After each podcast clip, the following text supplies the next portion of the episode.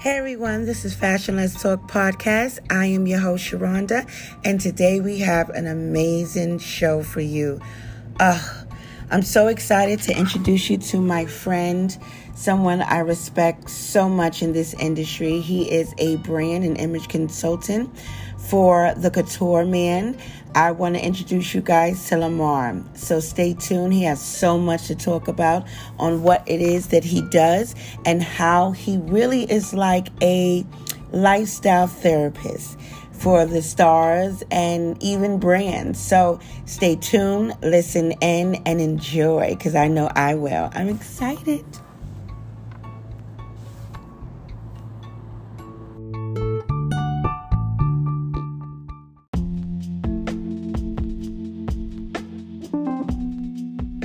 Lamar? Ah, now I can hear you. Okay, perfect. Okay. I was like, I couldn't hear you through the phone. It was so low. I was like, Jesus. well, I'm glad we made it. Okay, so I don't want to hang up. I'll okay. just edit this a little later, if anything. Um, all that we're saying right now, because I don't want us to go through that again. So we'll just start from right now. Is that okay with you? Of course, I'm on your time, dear. I love you. You are the bomb.com. okay, thank you. Well, let me start. Welcome to Fashion Let's Talk podcast. I am your host, Sharonda, and I have a special guest today, the Couture Man. Um, Lamar, I am so happy you are here. You don't know how excited I am to even have you on here to discuss all that you're doing. But before I go any further, I just want to really just highlight how amazing you are. oh, MG. Thank you so much, Sharonda. I'm so humbled. I'm glad to be here on uh, Fashion Let's Talk, you know. Yes. you know, usually we do this anyway. We have such a great chemistry when we go into fashion. So it's the same thing here on Fashion Less. We're very transparent. We, you know, we have such a comfortable dialogue talking about what we love, which is fashion and all things attached to it. So before we go any further, I just want to allow our fashionable audience to get a quick brief of who you are, where you came from, all that you do. Just break it down for us. Tell us. well, um, I'll start with actual my company. I am the principal of the Couture Man LLC. I love this. Are a um, image consultancy and a lifestyle advisory group. Right. So we do business in New York City, Palm Beach, Hamptons, Greenwich, LA, and some international cities as well um, for our clientele. Um, what I usually describe us as is a um, we create creative, end of client relations using strategic branding. Mm, our specialty. With, yes, along with being able to consult um, on makeup, hair, wardrobe, and home decor. Mm, so you basically help define a person's luxury lifestyle. You help them yes figure and it's not it out. Just the person. Um, yes. Most times I do deal with uh, private clientele, which would be you know a C-suite executive um, yes. um, above, but I also do do um, branding activations and um, executive incentives and things of like that for can corporate you, brands. Can you give a little bit more detail and describe what that looks like for the audience who may not be familiar with all that comes along with that? Because you know, a lot of people they they hear the titles, but they have no clue. You understand? you know what I mean? They don't know all that comes along with it, and it's so many departments that you tackle. So you could just give our audience like a, a breakdown of what that looks like on a daily basis. Oh, well, we're boutique service. So Right. we are intimately entwined to what the need of the client is. So there is no real general um, type of one way or cookie cutter template that Right. we really handle our clients. Um, our purpose is to really educate and present curated options for the client. Mm, you know so we explore like a variable of opportunities resources to create that wellness and balance of the lifestyle that they desire. Right. so if it's image is kind of like rebranding or creating an effortless wardrobe or you know a lot of times some of my clients have had divorces and they're like i need to be reborn again so it I love it it. has to have a purpose revamp. yes it has to have a purpose Right. and um, the lifestyle advisory is a little bit more um, thorough. Uh, you know, I may handle a whole family: the wife, the children, the, the I husband, and the mistress. I love that. I love that. You're you're like the style therapist. yes, and it's interesting because clients do um, when you're hair or makeup and um, a barber.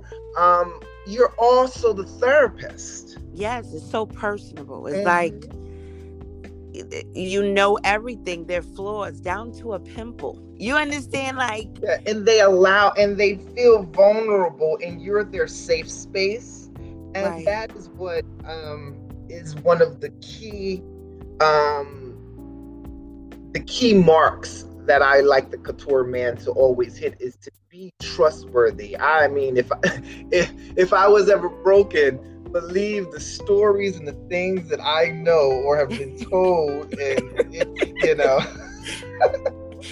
that's why I say it's like a therapist because they put so much trust in you to basically help guide or escort them to this new experience, this new life. You're revamping not only a person's life, but their corporation, their brand, mm. everything. Like you really help develop. Um, Yes, it's all about relationship and what the target goal is. Right. Which you gotta be a good listener. That's number one because it's not about you. You know, Right. yes, I'm a creative. Yes, I have ways that I like doing things. But at the end of the day, if the client is not happy, That's right. you are in the wrong. Right. It's funny because we're in an era where everyone have this entitlement attached to them. And it's definitely good to have self-love and know the value that comes along what you do. But I love how you just said, you know, you got to make sure that your clientele gets what they want. You're listening to them. You have a clear understanding of what's going to work for them. And they're always right. I feel like that is old money mindset. and that's what I'm going to say old money mindset because you understand that your clientele is paying for a high end service. hmm They're not interested in, you know, catering to you. At all. you understand? Their way of catering to you is the budget that they graciously give you. but it's all about making sure your client is happy with everything that they present to you. And you've always been good at that. How long have you been specializing in this industry and, and doing what you do? Because you really created kind of this feel, this platform for the luxury clientele. How long have you been doing this? Uh, I mean, I've I've really evolved. I am a makeup artist and a wardrobe stylist from profession, Right. and some of my clients are from that time where I used to work for the makeup companies. I worked for MAC, Christian Dior, Laura I Mercier, I love it. and got my starting at Sephora. wow. Yeah. And my clients would, when I left a company and go to another company, my makeup artistry clients would just follow me. It wasn't the brand. It wasn't the brand. It They was you. that I would be able to find them the right products in whatever brand I was working with. You know, I hope the audience is really grasping what you're saying because it's so important. You know, we represent a lot of different brands, but the client is trusting us. It's Mhm. us that they're really buying into Yep. because we're authentic, we're trustworthy, and they know that whatever we present to them, they can trust that you're taking in consideration of their personal needs. And when I think of you, I, you know, I just want my audience to know, you know, where you started from, and when they look at your skin, because we always talk about this, when they look at your skin, they would understand why your clientele trusts you oh my God. so well because you are so informative on the your client's skin texture like just like on every aspect when i say this down to the skin it's the skin the lifestyle the need the want the brand their corporation like you tackle them personally their needs personally Mhm. and that's why i feel like you have so much longevity in this career My goodness. Thank you. Thank you. You know, to hear it from a colleague and a peer means a lot because it's not like you don't know the expectation and the standards Right. in the trash Right. there. right. This is what I'm trying to tell you. You You know. understand? so it's very humbling and amazing to hear your such kind words. And, you know, I've never really, really thought about how long I've really been in the industry, but it actually, you know, I've been doing this for probably 10 years or so. It- listen, Ugh. it's weird because when you look at you, you look so young and your skin is just so flawless. Oh, So you look like you just woke up into this industry, honestly. like you just woke up and here I am, but you are a true vet in this. Like you've like you said, I've been at Sephora. I've I've paved the way.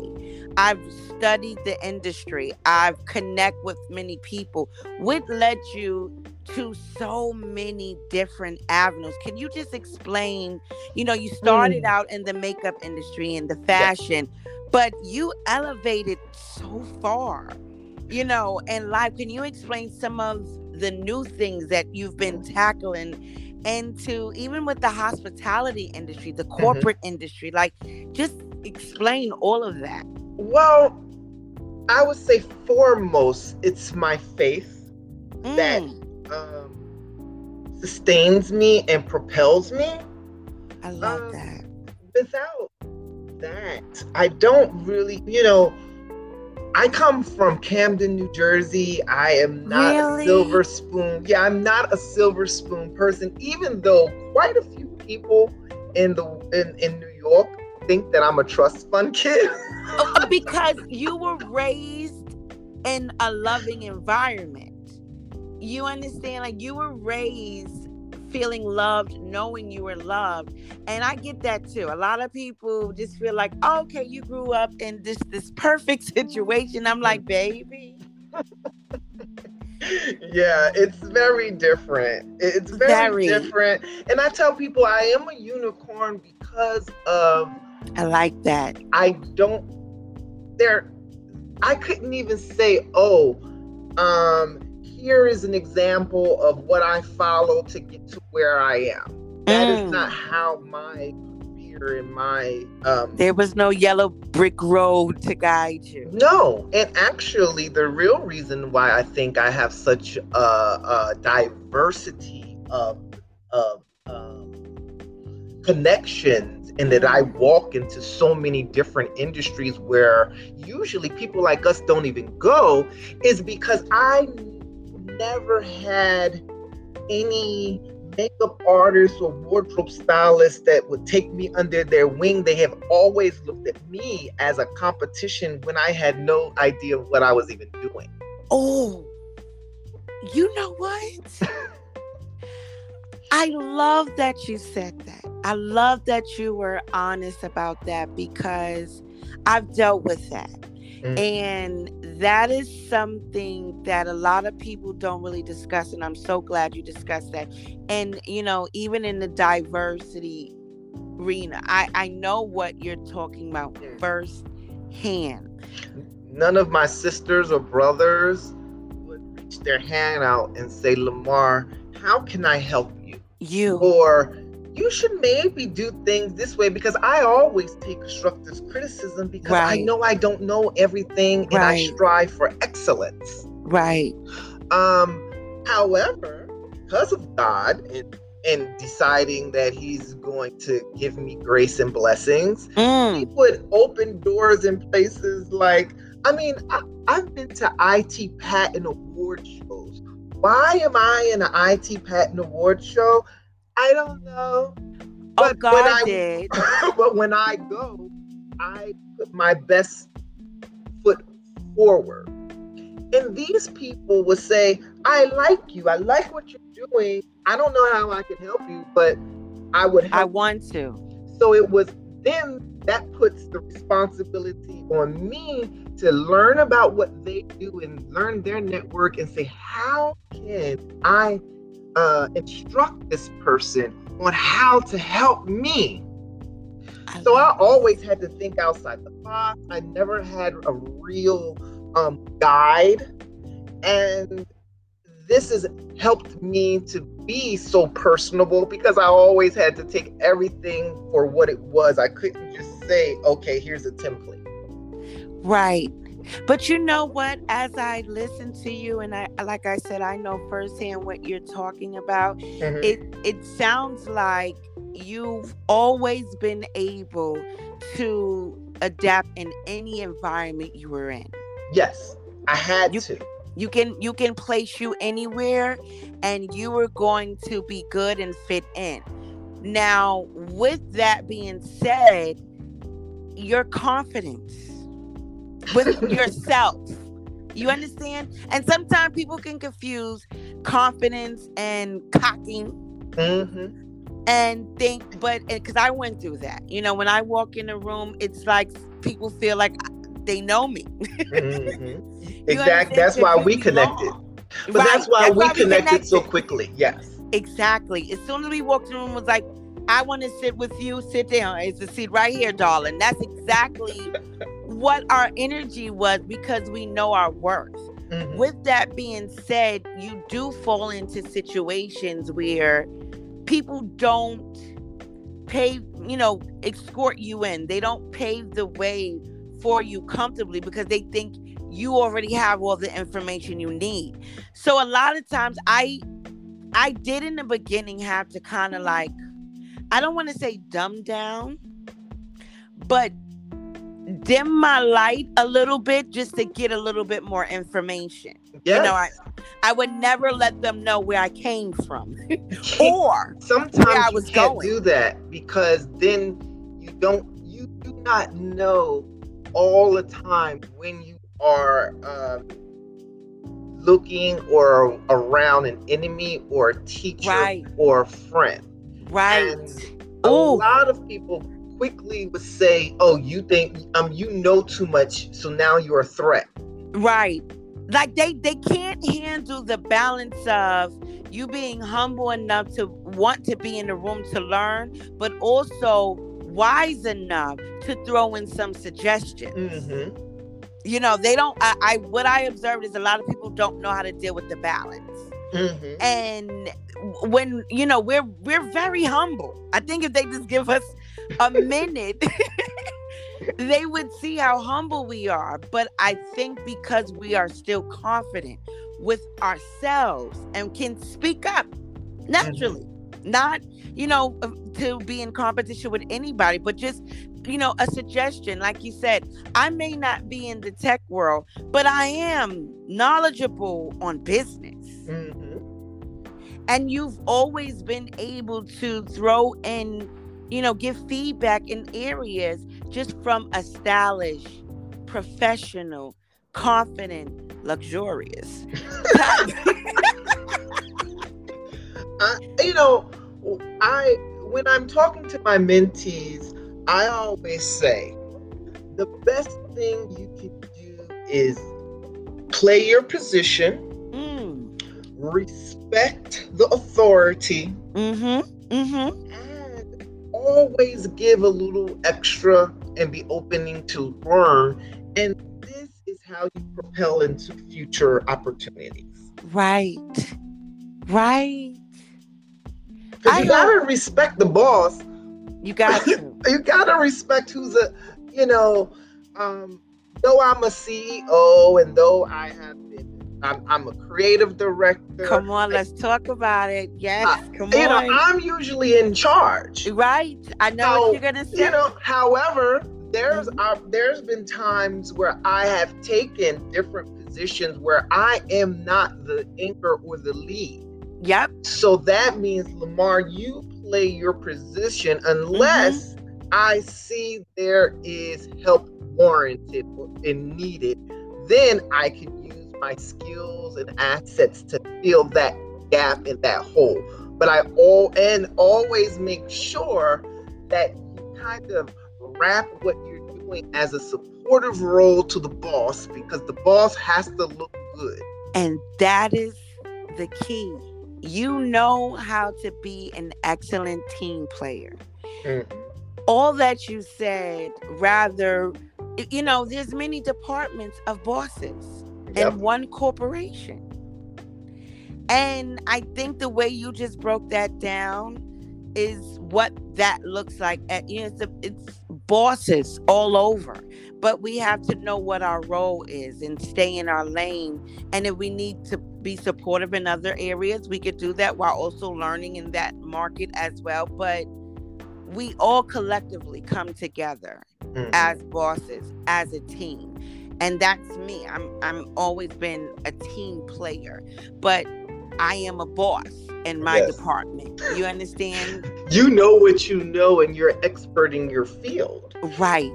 Right. But I know, especially my client who is paying me, they run this. Yep. you understand? they run this. Like when I first started out, this is why I love talking to you, Lamar. when I first started out, I remember I was like, okay, I want to be an entrepreneur. And, and you be, when you're in that arena, you start to realize there's different types of entrepreneurs. Mm-hmm. That's why I love what you said because it's so factual. Even with you being a boss, you have to still understand that whoever's paying you is your boss. Mm-hmm. Naturally. So I can still be a boss and be able to run another company is like a chairman. They still have to deal with the stock market. You know, their mm-hmm. their shareholders. They'll, those are their bosses. yeah. Rather they know them or not, they are investors. You understand? There's mm-hmm. always levels to everything, mm-hmm. but you have to know your place. I want to ask you something. Mm-hmm. You have been visually like uh, uh, like I we talked about this the other day. You are a visionary. Like you can visually see what is possible, what um can be lucrative in the mm-hmm. future um, even though the era shows no sign of being prepared for that, but your vision on things is so good. What do you feel? What do you see to come in the fashion industry within maybe, hmm. I would say, even two to five years? Like, what do you visualize that can happen or will happen? Mm-hmm. What do you see? Well, and now this is a very good, very good question, Sharonda, because the way that the industry. And guys, when I'm saying the industry, I get an opportunity to look at the business of fashion. Right. So I get a chance to talk to the marketing directors of Louis Vuitton and Gucci and uh, uh, Nordstrom's and I get a chance to speak to the people who really run the business of Right. fashion. Right. And they're just as lost as everyone. Oh my God. Do you see it though? Like Well, the pandemic. the, the reason is the pandemic, the way that it has affected our economy has never happened before. So Never. when something has never happened before, usually when we're looking into the future, we look at the past and look at patterns and Right. understand social construct. Mm, But the pandemic has not only destroyed product and, and logistics, but it's also changed the social construct of our consumers. Ooh, So talk about it. we're relearning everything. I love that you're saying we are relearning everything. That Yes. just gave me hope. I don't know. Oh, you heard that. I think everyone, you know, you, we're in the storm, but we're coming out of the storm. And there is a hope because there is a resurgence. There's Mm, new industry to make money off of cannabis, uh, right. um, fintech. Um, that's financial tech technology, guys. I'm sorry. I'm using, Thank you. Yes, break that down. Break that down. because this is a whole new It's, it's world. just it's like the yes. internet starting all over again. Indeed, it's it's a different industrial revolution. The pandemic has forced society to 10 years ahead. Mm, So, what we were planning before, we had to take our 10 year plans and make it now. you know what? You have you ain't lying. We had to. You ain't lying. I was not a digit. My business is so personal that I was like, I did not need the digital space. right. Once the pandemic hit, I had to learn not only the digital space, but then I had to identify how the couture man was going to be represented in the Right. digital space. Right. Those, and I didn't have years like I thought I did to create and, and understand this. I had to say, honey, you're going to be poor and broke ass if you don't get it together. So Right. you, got, you got can't go nowhere. Locked, New Yorkers, we were locked up. So I was like, well, I guess I'm on this computer learning. and, and that's where we were. That's where it got to. Where okay, what do we do now? How do we, you know, promote our brands? How do we get to a market? But you know what? I realized, Amar, this has already been going on. Yeah. But it was Like, slow. It was slow, Mhm. and I don't think we were really paying attention to it. Like, you know what is so funny? And I I always have this conversation with you know fashion creators and stylists and stuff. Mhm. I saw the change in the fashion industry about 10 years ago. Mhm. I saw it heading down a direction with no clue of where we was going to go. And the first moment of that was Alexander McQueen last show where he was his personal last show and they did it on YouTube. Lamar, can we talk? That's what we do here on Fashion Let's Talk. Listen, I think creatives were not perfect. The, the, the, I, I think the fundamental, um, the fundamental oppor- the fundamental obstacle with the fashion industry is understanding how do we include tech in the betterment of what we do.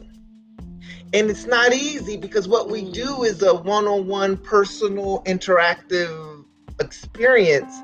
But Right. we have to find ways of using technology to enhance our reach and the customer experience. So I'm learning this as I go. Like, right. I'm incorporating virtual styling in what we do. Right. Because I cannot right. be around most of my wealthy clients are away. They are not here in New York City. They're in their third or second home in the Hamptons. Do they ever stay put? like well, they, they're they always seasons. traveling. They have well, a Yeah, but they do life. have seasons. Like right. Um, like during the winter, the real money are snowbirds. We all go to Florida and Palm Beach and stuff, and and that's where we are. And then we right. back to New York, and then we're in the Hamptons and stuff like that. Holiday, we're usually here in the city. Right. Um, so they usually have a pattern. But this pandemic has disrupted that pattern. So how do we plan when we don't even know what we're planning for? Right. And then it's a process getting your clientele used to that. Yes. You understand? Like we're even trying to adapt to it, but then it's like allowing your client to feel comfortable and trusted and feel like, why do I need this? You know, I remember I was representing photographers, and the minute the phone camera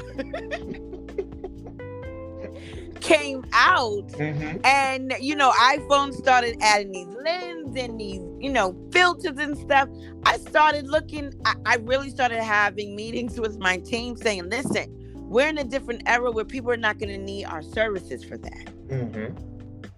And sure enough, you know, I remember, you know, you would rent these eighty thousand dollar movie cameras and all of that, and now and then people start making videos on their phones, which is and, and it's been amazing. But see, one thing that that one thing that saves us is that that doesn't come with the talent and knowledge mm. of how to use it properly.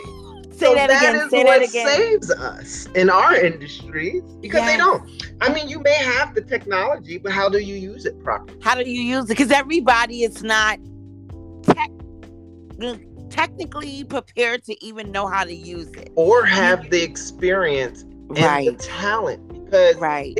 still all of those things create professionals. Right. I you know what is I'm so glad you said that because I feel like this era don't consider talent anymore. They just base it off of if I see someone else do it, I'll do it and just post it. Mm-hmm. Like that's just the nature of how far they are invested in building a craft or anything. Like, you know, I want to ask you were self-taught like you said no mm-hmm. one paved the way for you. So but you invested in yourself rather that was with time experience you invested that time and energy. Yes.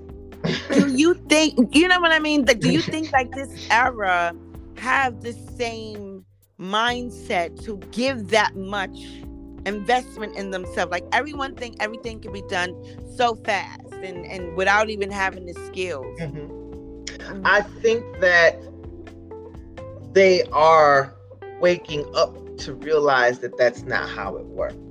You know, they're okay. young, and when you're young and you have all of these resources, and it it always looks easy because you're not in that person's shoes, and you usually don't see the back end. Right. Um, right. Um, you know, the, I was talking to a, a, a, young woman who just turned 21. Very bright girl. And she said something to me that was so funny. She was like, you know, I was thinking I was going to do this, this, and this and that by this age and this age. And I'm realizing like there is so much more to everything that I want to do. I said, that is the key. You're already ahead you're already ahead of a lot of your peers because you understand. You understand that. I like how you broke that down. Mm-hmm. You understand that there's a lot more into it. And, um, you know, uh, society has done an injustice not only to us, but all of the generations Come after on. us. Come on. There is no, oh, by 32, you're supposed to have this, and you better do it this way. And that way of living is done. And It over is. with. It was done in our era when we was younger. Um, but our I, parents- I remember feeling Mhm. that way. I remember feeling exactly how she felt by 25. I wanted to make $150,000 Mhm. a year. Like this was the vision. And it was all about the look of it. And I see that here in this era too. But like you said, that young lady was so wise Mhm. enough to reach a point to realize, oh, there's a lot attached. Yes. and they are I I I will say this like I have always been ahead of my time. I have always been a savvy um, young person. However, our younger generations are brilliant. They are full of talent. They Yes. are not scared and it was it it's our job to foster that. It's our job to give them platforms. It's our job to be the guidance that they need to be successful. We are stewards of our industry. And I like not- how you say that. Yes, because we're supposed to be bringing them up. And it's things that we know that are foundations to success. Right. These are the tools that they're going to need to apply to their lives and their dreams to get to their next level. And in, in my case, I feel as though that my mother and my mother's generation did not give us the tools that right. they got And, and they their may generation. not have had it either. No, they know? got it from their generation. See, in, in my mind, our parents were more like, we're going to give you the things that we didn't have. However, Yes. things that you did have are foundational. Ooh. They're foundation. You gotta give us the foundational tools to be aware. Like we have to deal with racism, sexism, Right. uh, right. uh, right. and and you have to understand that a lot of things are not forward in your face they're underlined they're they're, they're Ooh. you know Ooh. so you- Now you're going there. Now you're going there. You- yes so you have to if you don't have the tools to work with you're at a disadvantage which is so important. Like you said, there's so many different things that can block you. hmm So the foundation, well let's not say block let's say obstacles obstacles, I like that. There's so many obstacles that will come naturally. It has oh. nothing to do with you personally. You know what I mean? it's just the color of your skin and the, the sex color of that your you were born. Yeah, but that that foundation mm. will keep you going. Yep. It will motivate you no matter what. And I, I love how you broke that down because basically you were saying no matter what the era is, Mhm. the foundation stays the same. It has to.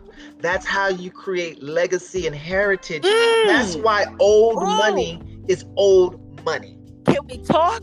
Can we talk about that? Because that is the market we target. And I think a lot of people don't know the difference. And when old money, they just think of money. But when we think of old money and new money, we think of mindset. Because it's very different. I It's very always tell people look at Europe and then look at Asia. Mm, Asia in the Middle East, that's new money. That's why everything for them is flashy and name Oh, brand. They on. like Black America. When Black Come on. Gets some money, they want everybody to know. I mean, it's poor people that look richer than me.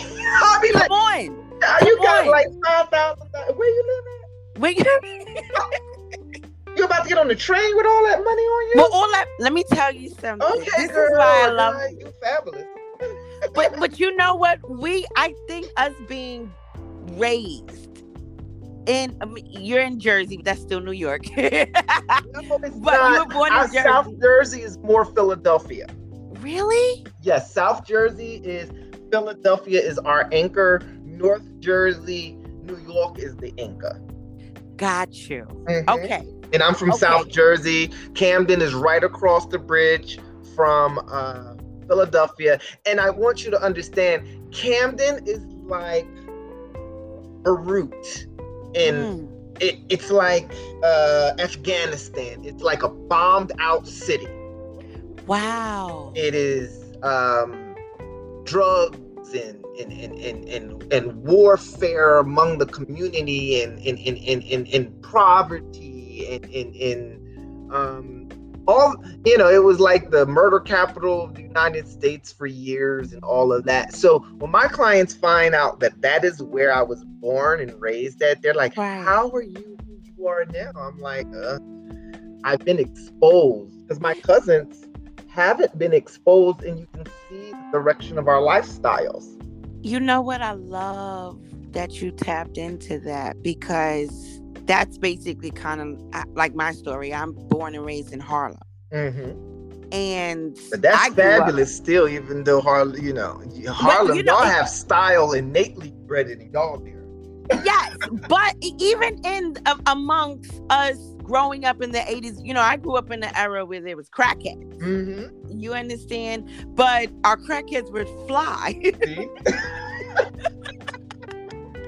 Our crackheads was stylish, baby. They kept their rent together, oh no matter how they got it. Um, they would fly with their sideburns and their jewelry, like mm. because it was an image thing. But me being born and raised in Harlem, I was exposed to the different lifestyles, mm. the mindset. Um, my family was from the west side, but when my mother first got her apartment, or actually when we lived with my grandmother, she moved to the east side. Mm, that's different. So you get what I mean? That's, East and West is different here in New that's York. old money and new money. And that's how I grew up knowing like on the west side, that's new money. Everyone mm-hmm. is flashy, everyone is wanting to show lights, camera, action. The east side is more quiet, old money. Mm-hmm. They know to stay low. They know to, you know, keep it quiet, hold your money, stay humble. Don't be flashy. Don't let everyone know what you got. So I always had a taste of the best of both worlds. Um, my family was from 112. I had family who lived up on 145th Street. But when that 110th Street, that split us. Mm-hmm. That's money, and then that's the hood. Yup. you get what I mean? So that that thin yep. line where Central Park starts, yeah, is where it changes we, the the whole dynamic, dynamic of your living experience changes everything. The lifestyle. Now you got yeah. a doorman over here. We got security guards. Yep. you know, so it's it's a mind. I learned from living in that type of environment that old money and new money is more of a mindset. Mm. And that was something I feel like what you say you were from. That was our gift. Mm. Well, I lived in Camden, but I but my mom had always found a way for me to go to school outside of Camden. I love this. So I was the only black kid. Haddonfield is a very, very, very wealthy, wealthy suburb in right. South Jersey. And I went to middle school there. I was you the only black in the whole school, but it was crazy because after school, everyone's getting picked up by their family members or whatever and going into the community, and I'm jumping on the damn train back to the hood. Right, but you, it, it, you were always, able to. Yeah, I was always exposed. the white boy. You speak to good. you must be white you get all these good grades, you must be white. I'm like, I go to a white school. That's it. That's it. But my cousin, but I was always adapt. the fighter. I was always the fighter. I was always a. Were you um, telling my business? Yeah, I, I was a fighter. I didn't play that. I was always there for my family. So even so, that part of me was able to develop too. Like I right. Walk, I still walk through Camden, New Jersey, and I can have Louis Vuitton and Gucci on, and nobody's going to bother me. And I, I wish someone would. Yeah, I, I, go anywhere. It doesn't matter. I go to the hood. I go to Beverly Hills.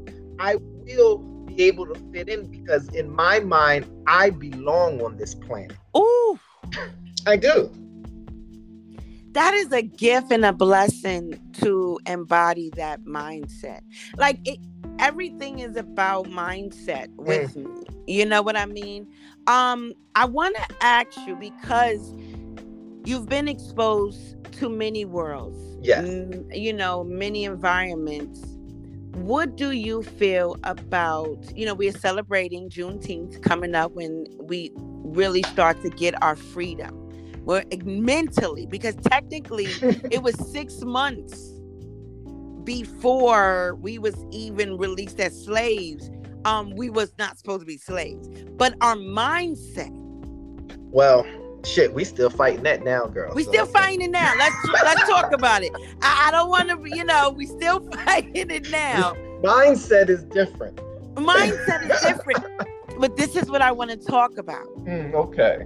What we celebrating because I wanted you here. I always highlight black creatives anyway, but I wanted to really, And we appreciate really, it and we need you to continue to do that. Oh my god, it was done for me and I have I know I have to continue to do it for others and really make it clear how amazing um, our culture is and, and mm. what we bring to the table with everything going on right now with you know black business being now a trend and when i say a trend because i want to see how consistent do you understand what I mean, Lamar? Child, it's a trend, girl. It's is it? I, that's why I'm saying a trend because consistency is everything. Mm, and exactly, how do you feel about this rave that's going on with buy black and support black, mm-hmm. what do you feel we as black African American creative artists, stylists, fashion gurus, mm-hmm. what do you feel we need to do or can do to keep this trend at a standstill?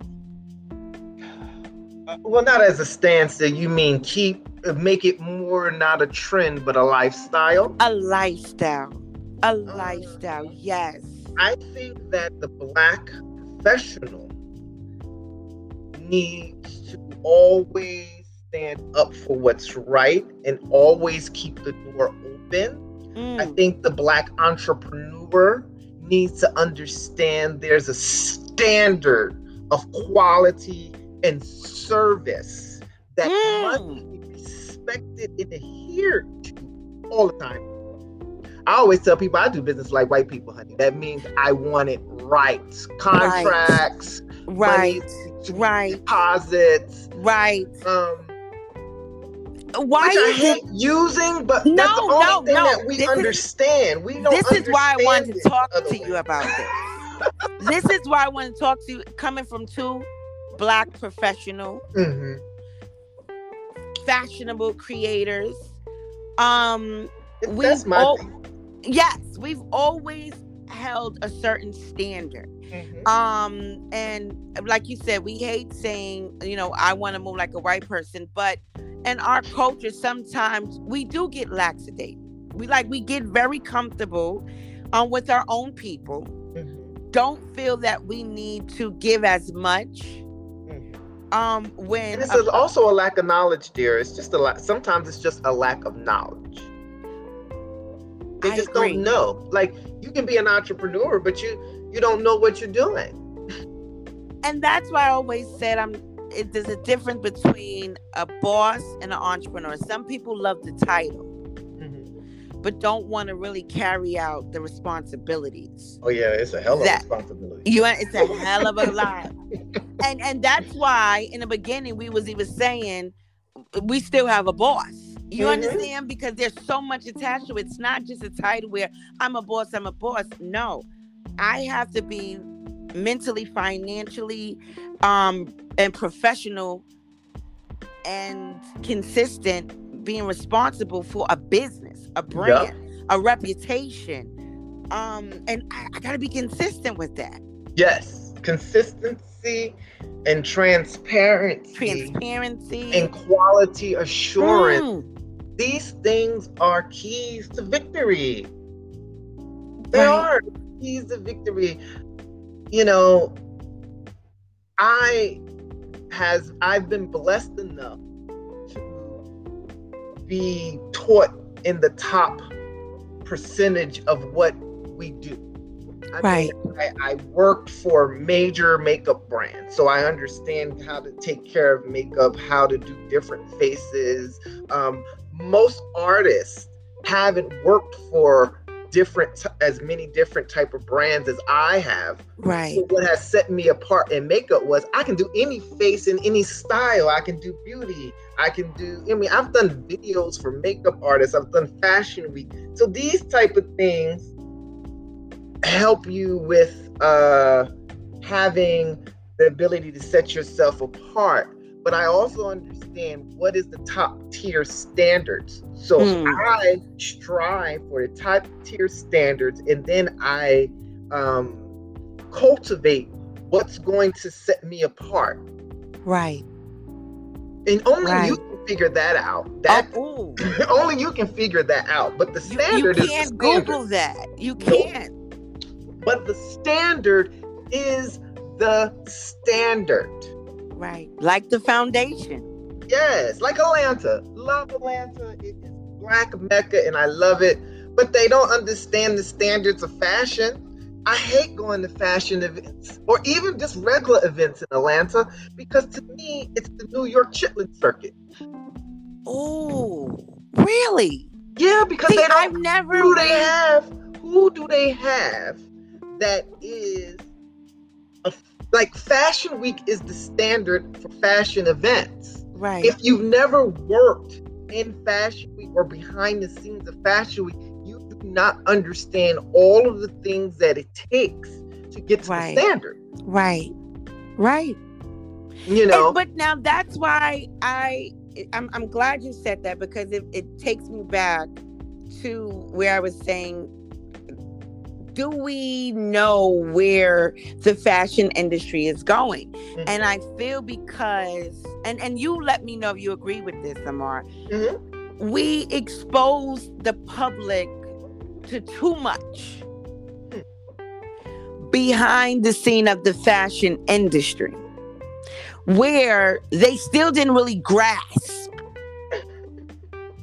what was going on. Like I, I felt once we start allowing the love and hip hops to come to Fashion Week, or we start putting the Oh. shows on YouTube, um, and not really um keeping it in-house to the market and to the industry Mhm.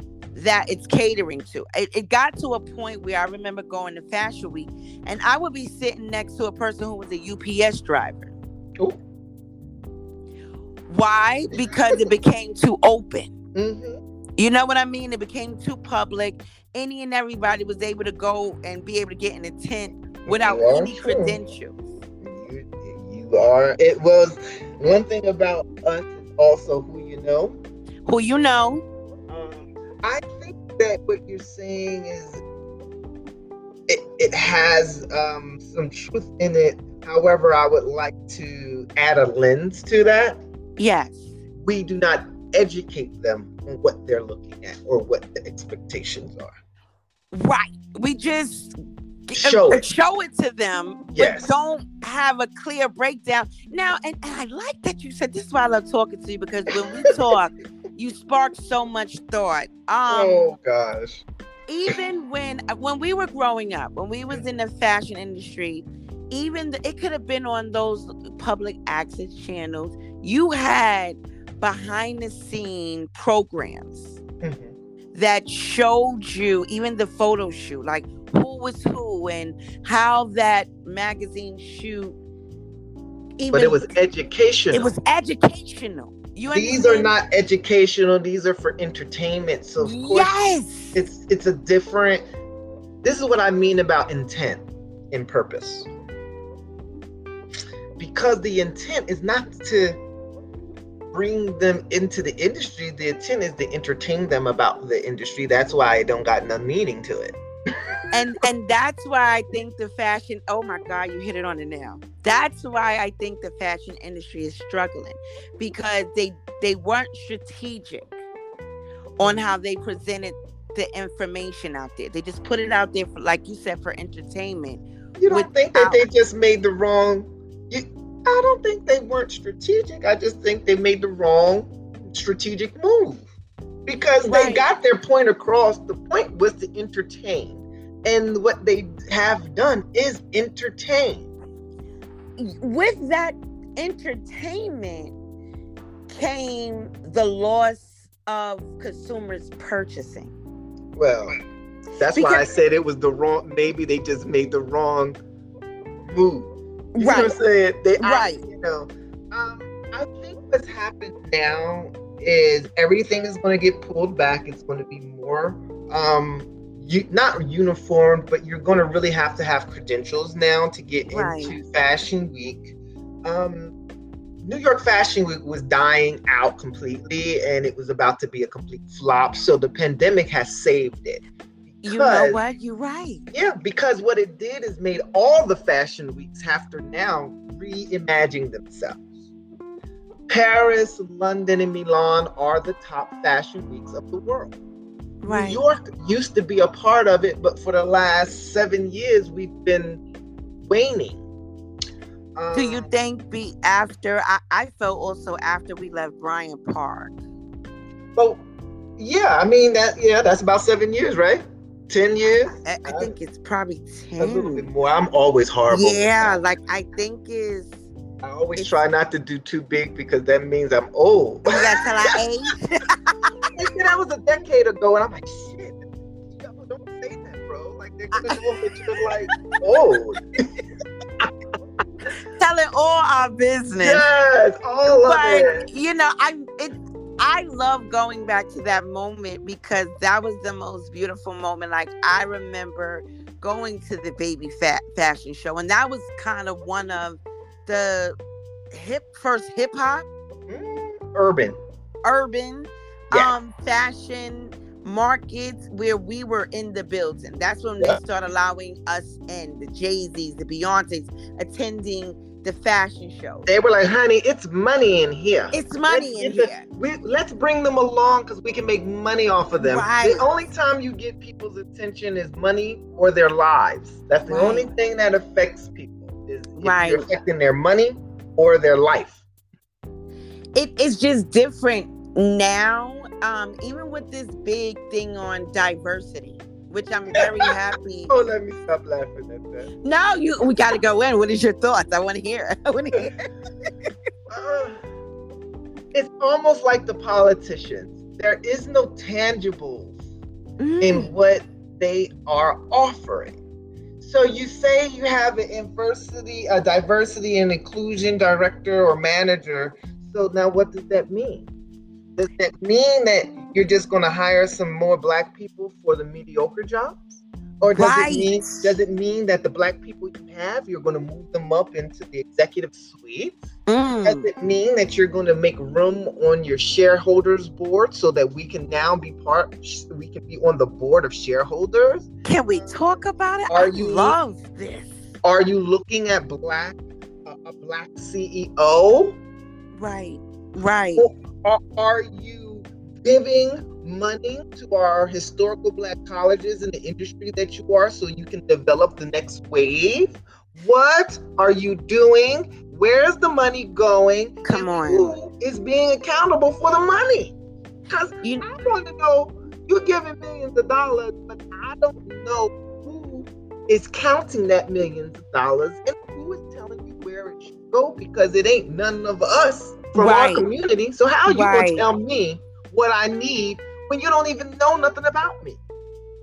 It's it's now I love that you said that and I love the avenues that you show concern on because those are one of the most important things that will really contribute to having diversity and inclusivity in the work environment. Mm-hmm. When the whole Gucci thing had exploded, and at that time, I, you know, Dapper Dan had just got um to be part of the whole Gucci platform.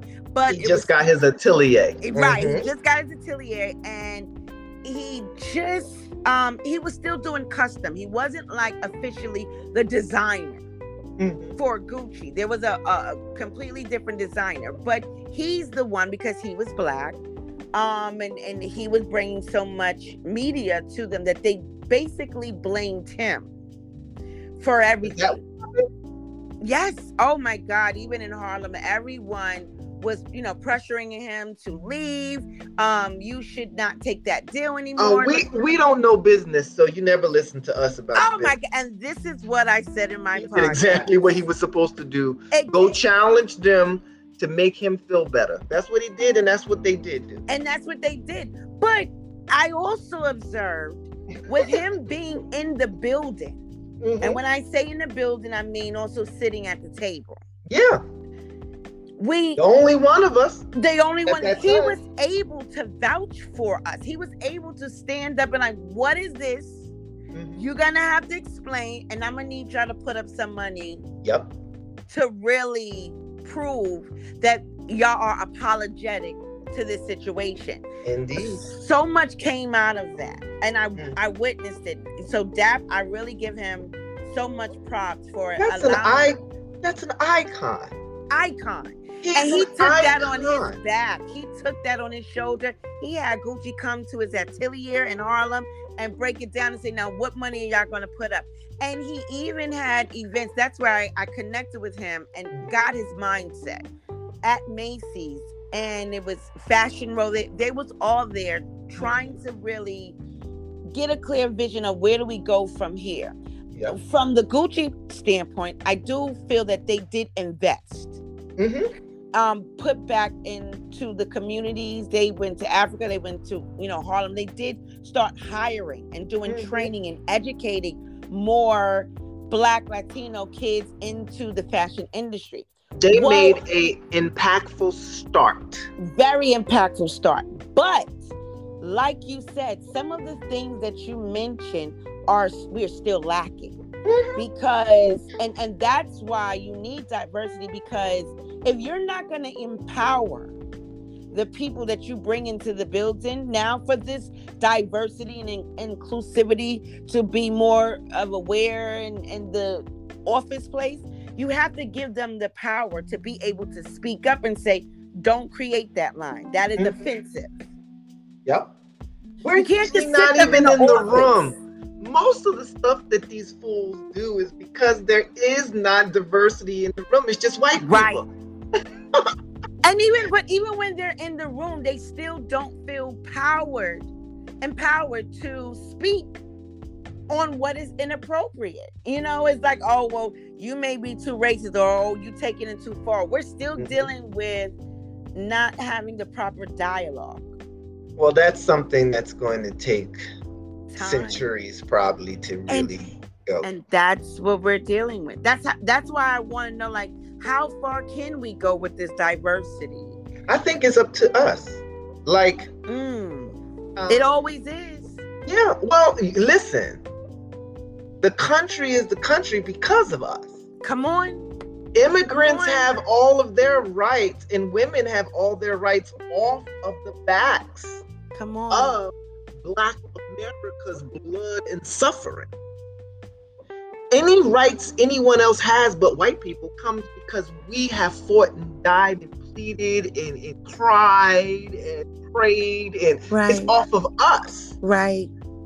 Now, whether people like to, I don't think that our immigrant communities, brothers and sisters, really understand that because the white people don't understand it and the white people control the narrative. Right. And when I say white people, we have some amazing uh, allies in the white community. We really so, do. We really, really do. So I don't want, I don't, maybe I shouldn't say white people, but white privilege and white power, white supremacy. Mm. Those mm. are the people that I'm talking um, that I'm talking about. Right. Um, not white people as in general. You right. know, I do think that what I can say about white people in general is that they do subscribe to a uh, silent type of movement, which I think that if you're silent, then you're usually that that's more of um, okaying what's going on. If right. you're not speaking against right. it, right? But that that will come, I believe, in time as we start learning more about each other, because they're just as lost as we are about history, because the United States has lied to everyone. Right, right. I feel like I always said that in every culture, black, white, Asian, Indian, wherever, mm-hmm. um, we all have some inappropriate mindsets on because we're not Bias.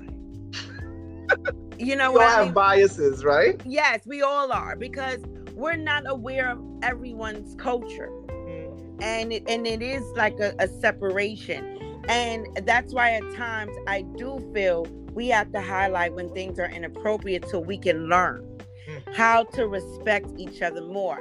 Um, it's been plenty of time I went to, you know, um, privileged mm. people homes, and they can have a statue that can represent that a place where they traveled and they love the culture and they wanted to bring something home to remind them of that. But when I walk in there, I'm offended.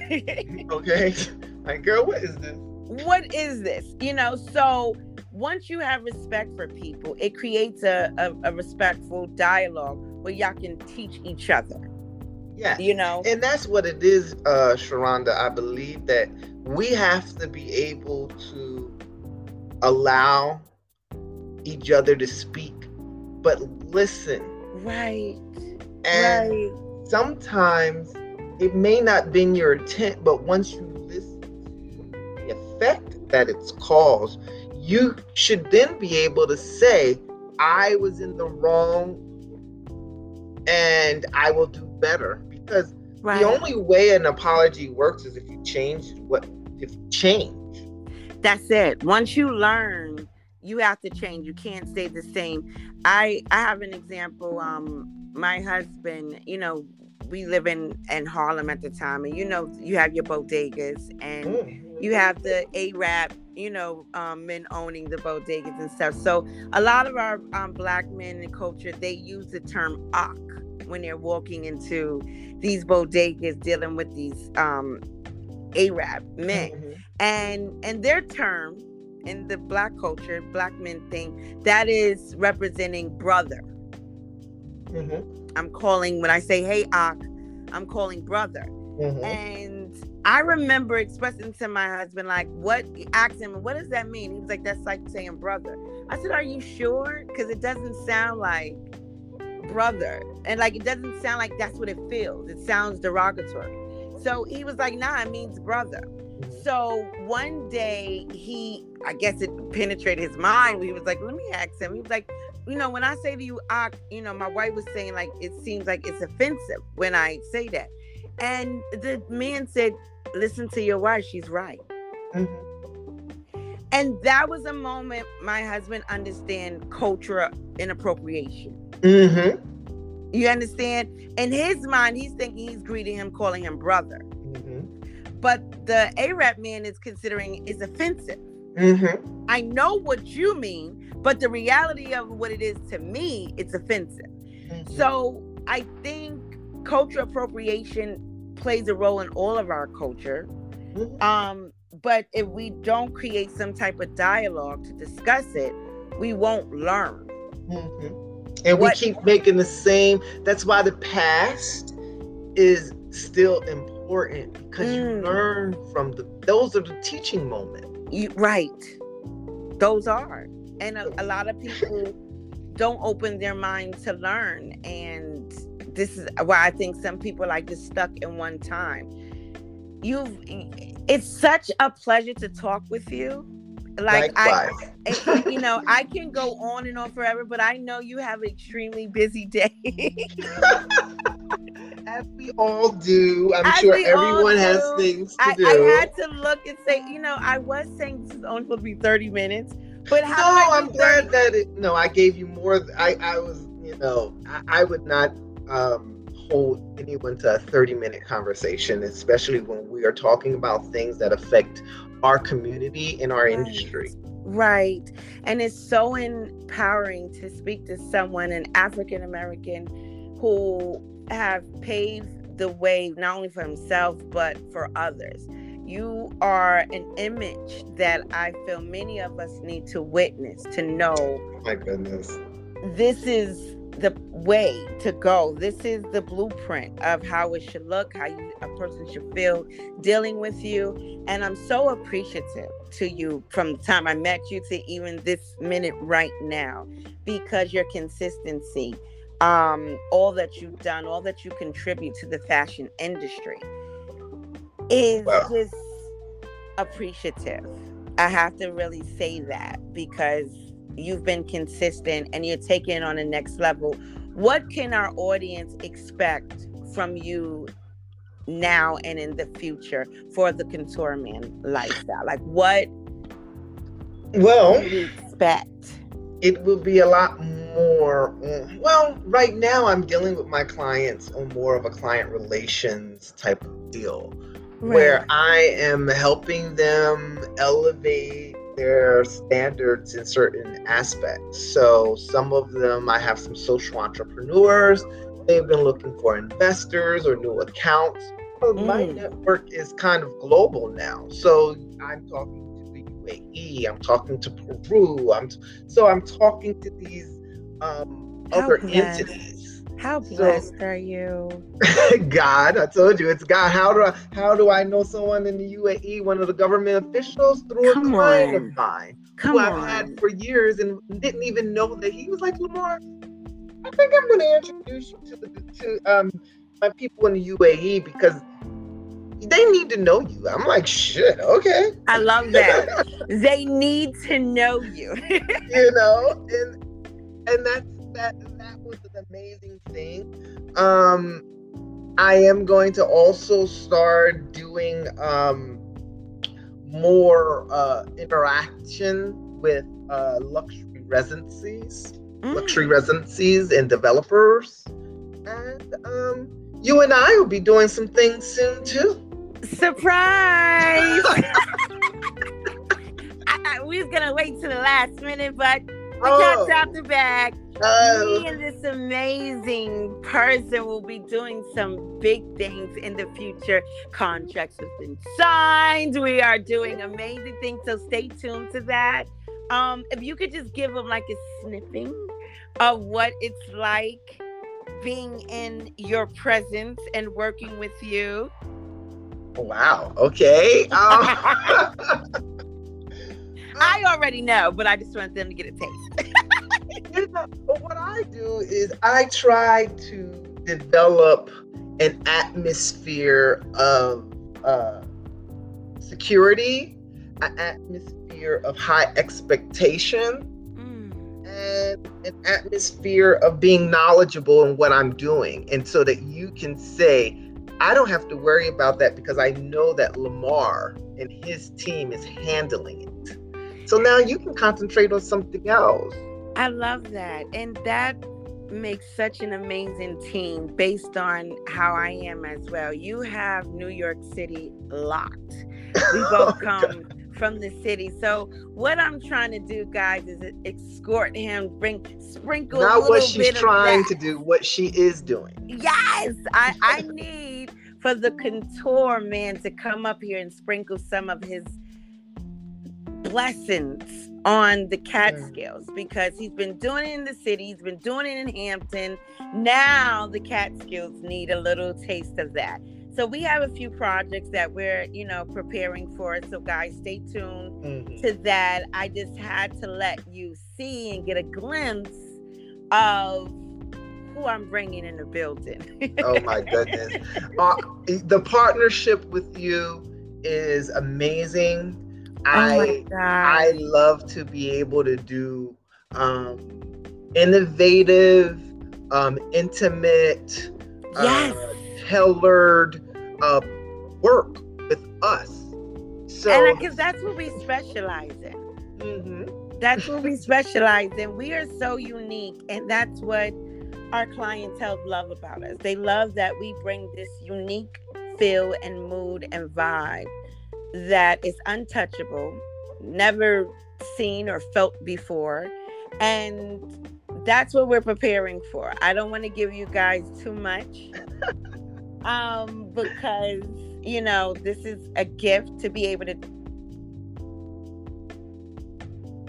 Exactly. Something did we get off? Oh. You went off and you went in and out. I'm sorry, a call was coming in. Oh. Um, I, I didn't want to give popular them, guys. right technical difficulties, but um, we have so much in the making, and I'm excited to be able to lay the foundation, like we said earlier, lay the foundation out with you, someone on such a luxurious level. Like you just bring that beauty, that gold, that platinum, the diamonds, you bring it to the table. And I can't wait for our clientele to get a taste of both of us Indeed. at the same time. So, everyone, stay tuned. And before we hang up, I just can you let the audience know where they can find you, where they can get information on you, where they can stalk you, because I know they are. well, the website is thecoutureman.com, T H E C O U T U R E M A N.com. Say that, say that one more time. Thecoutureman.com, T H E C O U T U R E M A N dot com. And on Instagram, we are the Couture Man LLC. And even on LinkedIn, there's the Couture Man LLC as well. I love it. I love you. You are amazing. Um, please, guys, follow this amazing man, the Couture Life. When I say he will change your life, he will make you feel fabulous, make you look fabulous, and just really get to the root of what it is that you need to be a better you. So please find him, stalk him, but just don't take him away from me. Thank you. Sharonda, I want to thank you so much for having me on, introducing me to your thank people. You. Thank um, you. Being so um, inviting and really showcasing Black excellence. Yes. And professionalism. Thank you. Thank you. And I say the same about you. And we, like I said, we have so much to look forward to, guys. Fashion Week is coming up. Trust us, we got you. Oh, I may be doing something for Fashion oh, Week. Yeah. I, I yeah. just had a very, very, very amazing call with one of the luxury developers here in the city. Yeah, hear and, this? Um, I will give Sharonda the 411 once paperwork is signed. Told you I gotta do it like white people yes, contract, yes. gotta get signed first. That's what keep it professional. That's what keep it going. And also they come with budgets. We love hey, that. somebody gotta pay me. Somebody gotta pay. and the looks the looks is good. Wait till you guys see him. But oh, the looks God. is good. But you gotta have that budget. The budget it helps a lot. It's it's amazing to see how far you've come. And I'm excited to see how further you're gonna go. I really am. So so much. Stay focused. And when you get that information, when he gives me the 411, he'll be back because we're yes. gonna have so much to talk about and to promote to you guys. So just stay tuned and be excited as we are. And welcome and thank you for coming to Fashion Let's Talk. I am your host, Sharonda, and we had an amazing guest, Lamar, for the Couture Life. And stay tuned. Bye, everyone. Bye, guys.